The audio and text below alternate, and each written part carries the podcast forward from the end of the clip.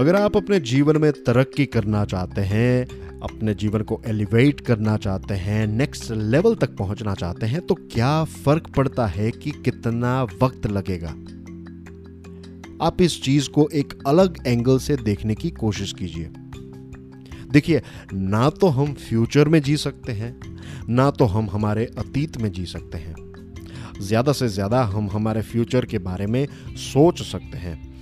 हम हमारे अतीत के बारे में सोच सकते हैं, लेकिन हम उसमें जी नहीं सकते।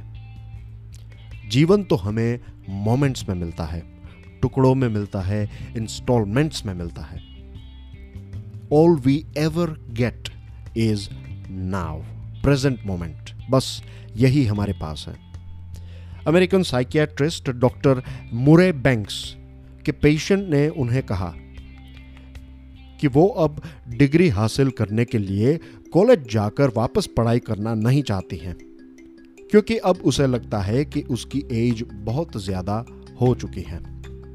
डॉक्टर बैंक्स ने उस महिला से पूछा कि अगर आप आज से कॉलेज जाकर पढ़ाई शुरू करें तो पाँच साल के बाद आपकी एज क्या होगी? महिला ने कहा 49 I will be 49 nine years old.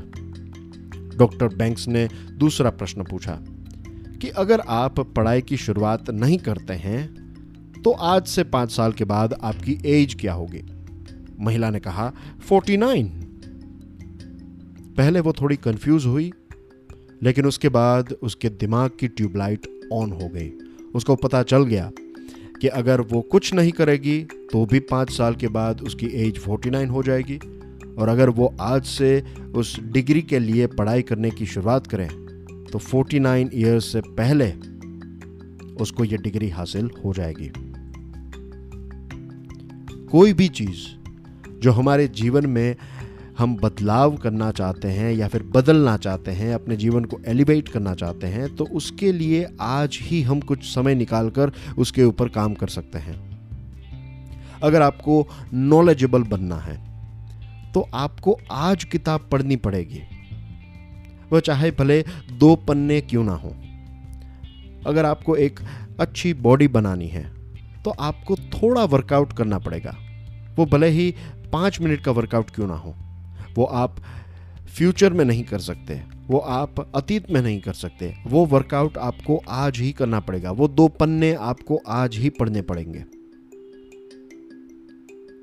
दोस्तों अगर देखा जाए तो ये जो एक बात हम कहते हैं कि it will take long time इसमें बहुत लंबा वक्त लग जाएगा। ये एक प्रकार से भ्रम ही है और भ्रम के अलावा कुछ नहीं है। क्योंकि हमारे पास लंबा समय है ही नहीं। हमारे पास बस अभी का जो क्षण है, वही है। सोचिएगा इसके बारे में।